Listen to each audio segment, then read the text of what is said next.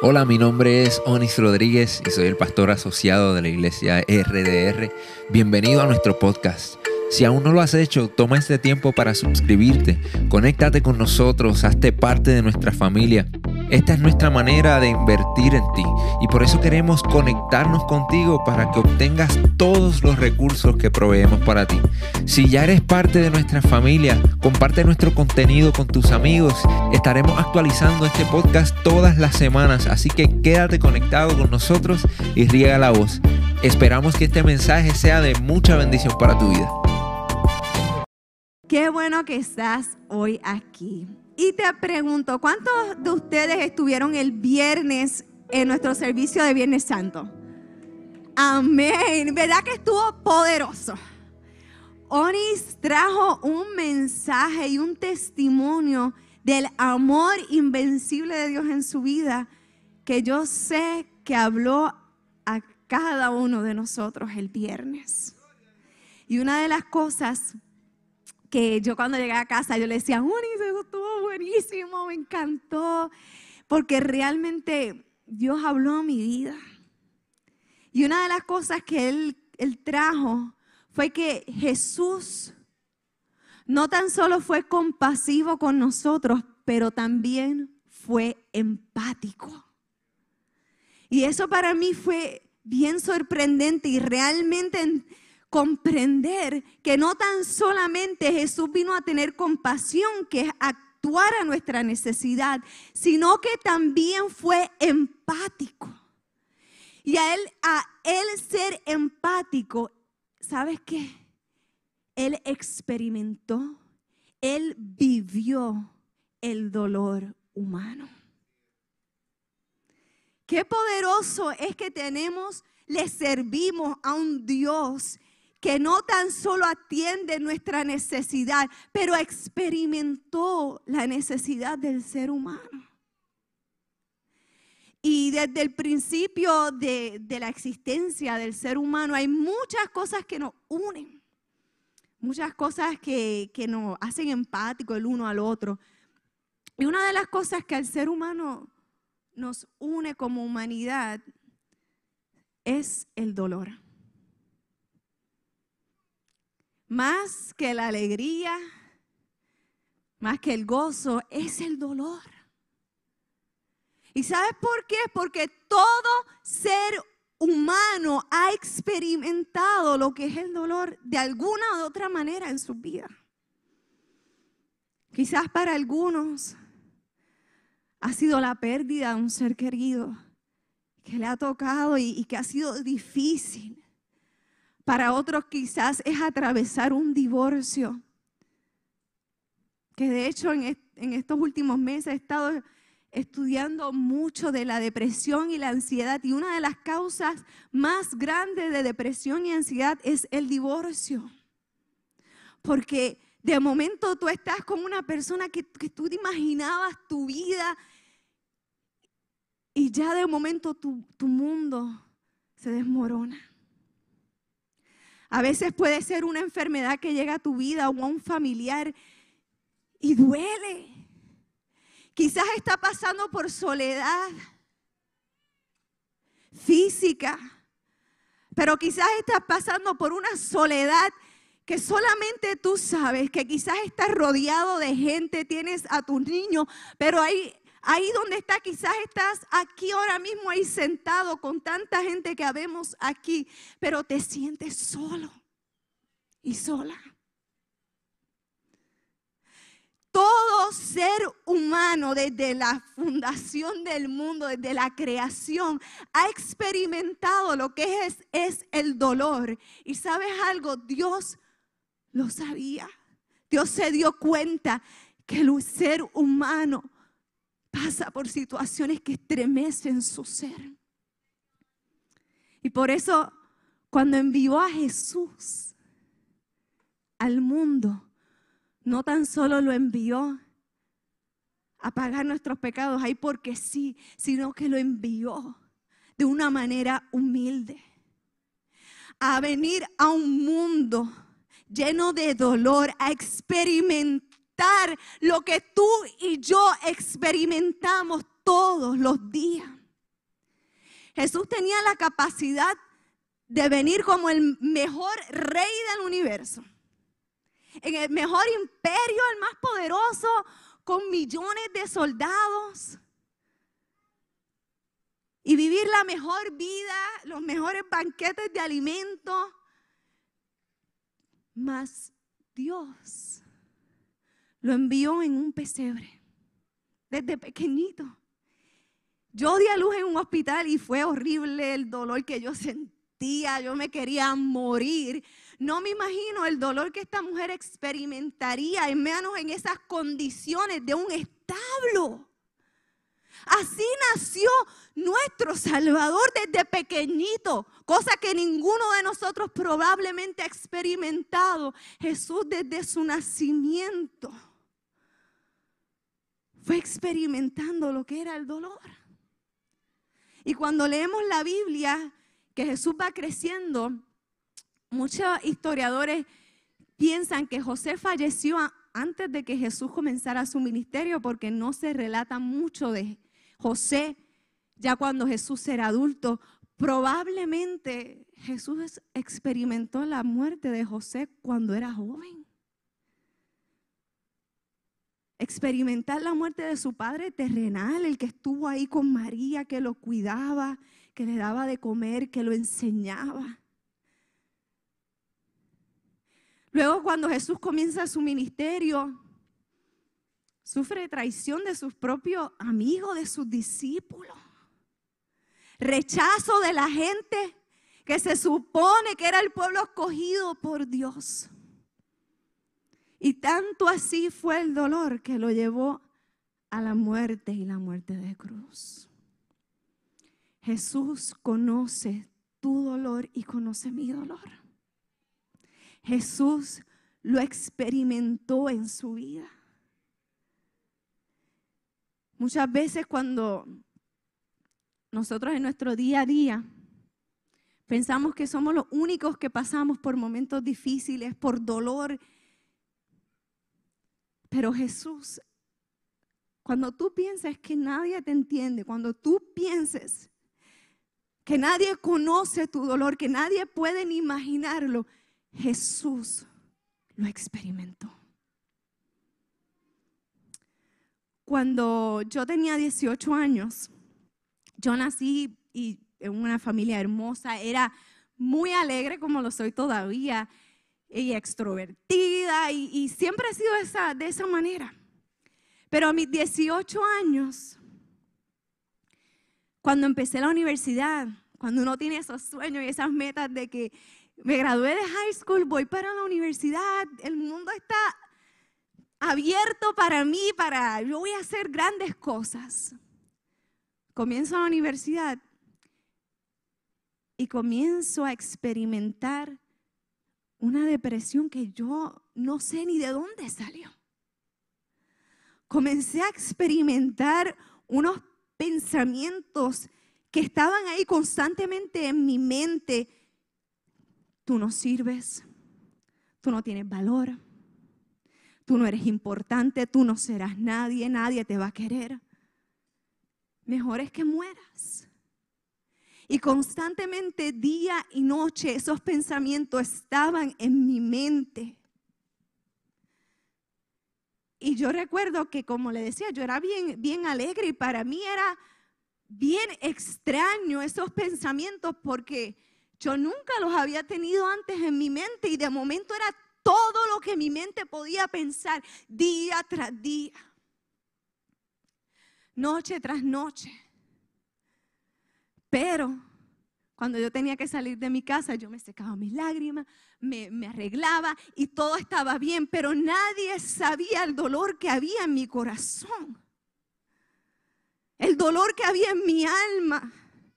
Las veces, las noches que yo pasaba llorando y llorando y llorando, pensando que realmente mi vida no tenía propósito, que yo no sería nadie. Y Onis compartía el viernes de que cuando él estaba pasando por un momento difícil, donde él estaba adicto a la marihuana, una persona que él admiraba de Dios lo confrontó y le dijo, mira, Dios me dice que tú estás haciendo esto y comenzó a hablarle. Para mí no fue así. Yo recuerdo que cuando yo pasaba por esos momentos y a veces yo iba a los cultos, yo decía, ay, que Dios me hable. Yo decía, que alguien vea mi dolor, que alguien vea detrás de mis lágrimas que alguien vea, pero obviamente yo fingía, pero yo decía, Señor, alguien, no sea un profeta, alguien que venga y me hable, porque yo necesito que alguien me vea, que alguien sepa lo que a mí me está pasando. Pero nadie venía, nadie, todo el mundo pensaba que Dayan era la chica más feliz del mundo. Hasta que un día mi mamá me regaló una Biblia y la recuerdo clarita. Era color, un rosa fucha y tenía un cuadrado en el medio, al frente, que era verde como fosforescente. Y en el centro de ese cuadrado tenía el versículo Jeremías 29:11, que dice, porque yo sé los planes que tengo para ti planes de bien y no de mal a fin de darte un futuro y una esperanza. Cuando esta joven de 18 años que lo que quería era morir porque pensaba que su vida no tenía propósito, se encontró con ese versículo que le decía, Dayan, yo tengo planes para tu vida y son de bien, no de mal planes para un futuro y una esperanza. Mi vida comenzó como que a coger fuerzas. Ese versículo a mí me transformó y me impactó y quizás yo lo había leído anteriormente, pero en ese momento yo necesitaba leer esas palabras de parte de Dios. Yo cogí ese versículo, lo escribía en mi coqueta, lo escribía en las libretas, en todos lados, porque cada vez que el enemigo venía a poner un pensamiento, yo decía, no, porque los planes que tiene el Señor para mí son de bien y no de mal. El Señor me va a dar un futuro y una esperanza. Y no le voy a decir que todo cambió de la noche a la mañana porque le mentiría. Fue un proceso. Pero yo entendía que el Señor me estaba hablando a mi vida. De que Dios es real.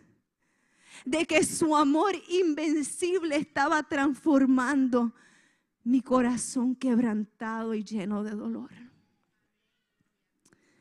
Al pasar los años, seguí en el Señor. Y cuando tenía treinta y pico de años, cuando conocí a Onis, que Onis habló un poco de ese proceso difícil que pasamos de matrimonio, ahí volvió otra vez la depresión a tocar a la puerta. Cuando ya yo pensaba que eso era algo lejano, de momento todo lo que nosotros estábamos pasando en nuestro matrimonio, nuestra separación en ese tiempo, volvió a llenarme de miedo, de ansiedad, de frustraciones. Entonces, para poder olvidarme de esas cosas, trataba de distraer mi mente con tantas otras cosas que no estaban bien.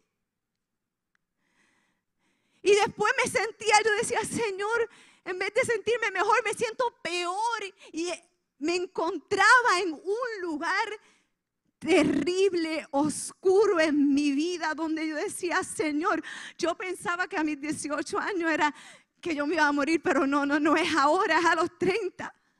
Es ahora donde ya mi vida no tiene sentido. ¿Para qué tú me dejaste vivir unos años más si ahora estoy peor de lo que estaba cuando tenía 18 años? Yo que te he servido porque tengo que pasar por esto. Y recuerdo un día, una noche de agosto, yo estaba cansada, frustrada, llena de, coraje, llena de vergüenza, llena de temores y de mucho dolor dentro de mí.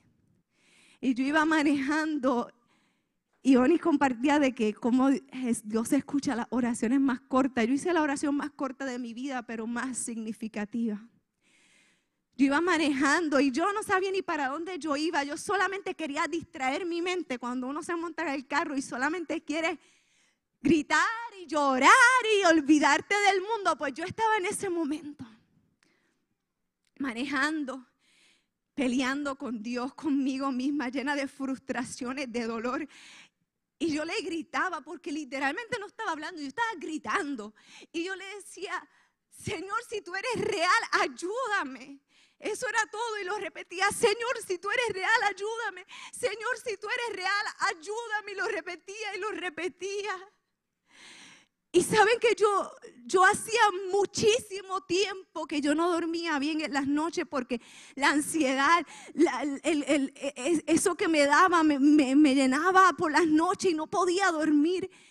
Y recuerdo que esa noche cuando llegué a la casa, me acosté a dormir y volví y le dije, Señor, si tú eres real, por favor, ayúdame. Y por primera vez en muchos meses yo pude realmente descansar. Y al otro día cuando me levanté yo estaba como que, en serio, yo dormí. Y dije, Señor, tú estás conmigo. Ahí Oni y yo, y le digo, fue el Señor, comenzamos en un proceso de sanidad que él habló un poco el viernes. No fue de la noche a la mañana. Mucho dolor, lágrimas, sanidad. Pero en medio de todo eso, pudimos realmente ver el amor invencible de Dios hacia nuestra vida.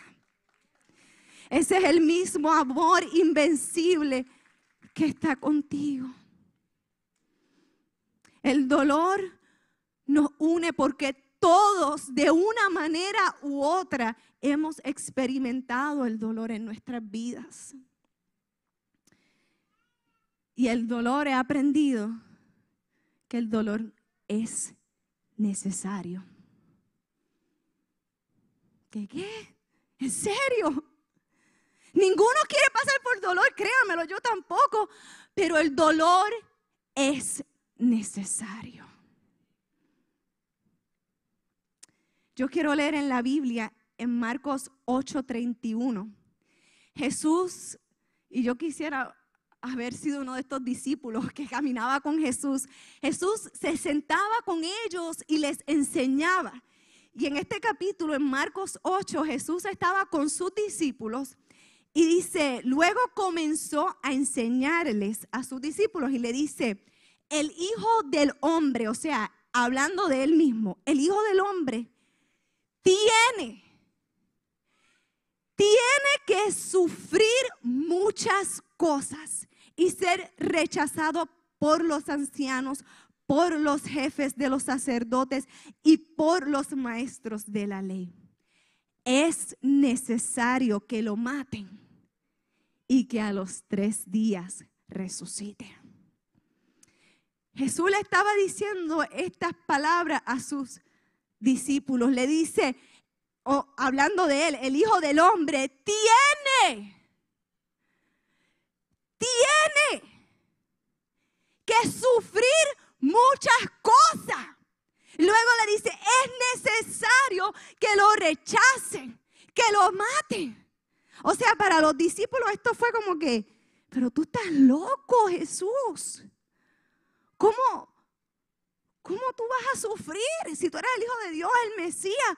Y tanto así que Pedro rapidito va donde Jesús y dice que lo reprendió que eso era una acción, un verbo que Jesús usaba para expulsar demonios. Pedro se atrevió a ir donde Jesús y a decirle, a reprenderlo.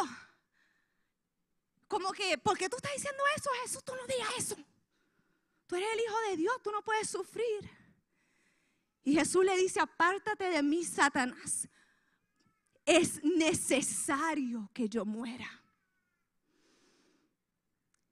Qué diferente a lo que el mundo nos enseña muchas veces. Para de sufrir.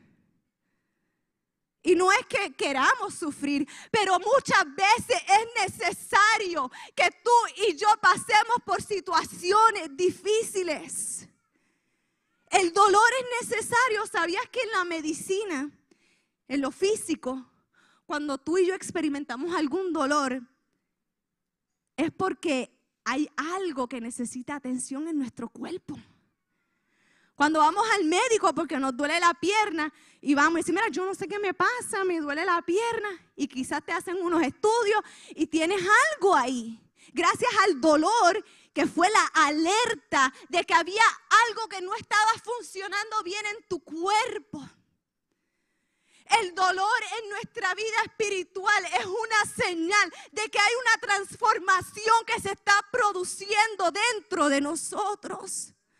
Pero muchas veces lo queremos evitar y no queremos pasar por eso. Pero Jesús entendía y Jesús le estaba diciendo a sus discípulos, el dolor es necesario, la muerte es necesaria, porque al tercer día yo voy a resucitar y en mi resurrección voy a traer la salvación del mundo. El dolor que Jesús experimentó en la cruz nos trajo la paz el dolor que Jesús experimentó en la cruz nos trajo el perdón de pecado. El dolor que Jesús experimentó en la cruz nos lleva al cielo, nos saca de la muerte y nos lleva a su luz admirable. Jesús dijo, tengo que morir es absolutamente necesario que yo muera. El mundo no se puede renovar si yo no doy mi vida por él. Tu vida y mi vida en medio del dolor está siendo transformada. En medio del dolor que tú y yo experimentamos, hay una transformación que Dios está haciendo en nuestros corazones. A mis 18 años, cuando yo comencé a experimentar esa depresión, ese dolor que, que yo era jovencita, yo decía, pero ¿por qué yo tengo que estar pasando por esto? Si yo era, soy tan alegre, tengo básicamente todo lo que cualquier persona desea, ¿por qué estoy pasando por esto? Pero sabes que el dolor a mis 18 años me enseñó y me acercó a conocer a Dios. Desde pequeña yo iba a la iglesia, desde pequeña yo leía la Biblia, pero yo nunca había conocido realmente a Dios.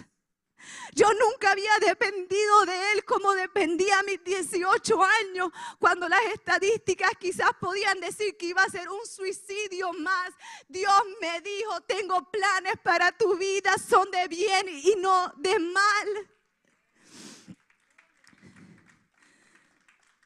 El dolor que yo experimenté me acercó a Dios y me llenó de fuego por Él porque mi vida no fue igual, aún en medio, como decía Onice el viernes, de que muchas veces la vida es como una montaña rusa, pero aún en medio de todo eso yo pude realmente ver quién es Dios en mi vida.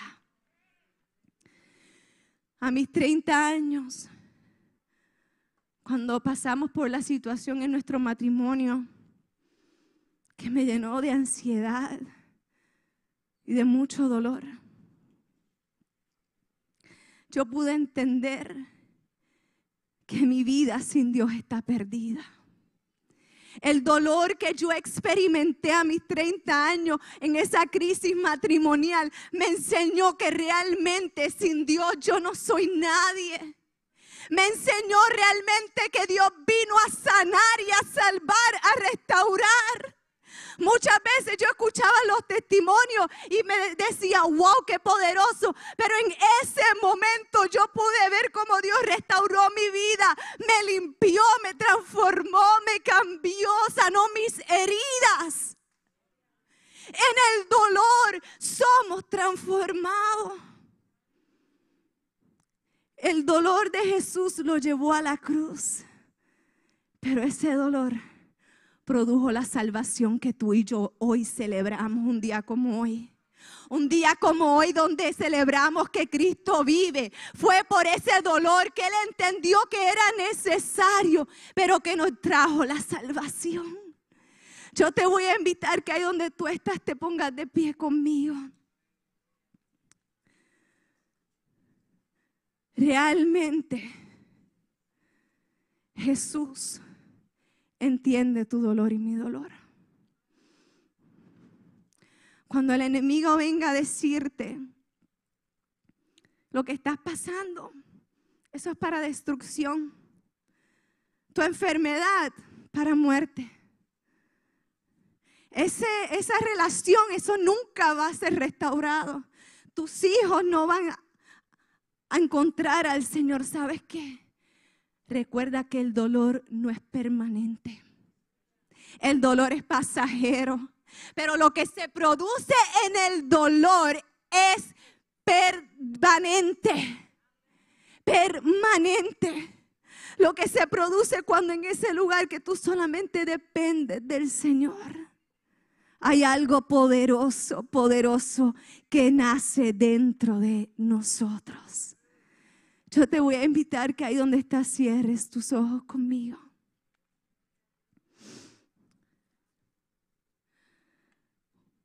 Dale gracias al Señor porque el dolor que Él aguantó en esa cruz, ese dolor de rechazo, fue para salvación. Ese dolor trajo el perdón de pecados. Ese dolor nos hace hijos de Dios y herederos de su reino. No importa, no importa lo que tú hayas pasado, hoy celebramos el amor invencible de Dios. Un amor que cruzó frontera. Un amor que lo dio todo, todo por nosotros. Y si hoy yo estoy aquí, es porque soy un testimonio vivo del poder de Dios. Yo no estoy aquí para hablarle pura palabra, yo estoy aquí porque yo he sido rescatada, libertada, porque Jesús ha entendido mi dolor y ha estado conmigo, ha secado mis lágrimas y me ha hecho nueva, nueva, nueva en Él. Y eso es lo mismo que el Señor hace contigo, día tras día. No importa por lo que estés pasando, recuerda que Jesús está contigo y Él te entiende. Y lo que está siendo producido en esta temporada del dolor será para bendición. Señor, te damos gracias por tu presencia. Te damos gracias, Padre, porque tú eres tan real, Señor, como el aire que respiramos. No lo podemos ver, no sabemos de dónde viene ni hacia dónde va, pero lo podemos sentir, nos llena de vida. Gracias porque sin ti, Señor, no somos nada y contigo lo tenemos todo. Gracias porque diste tu vida en la cruz.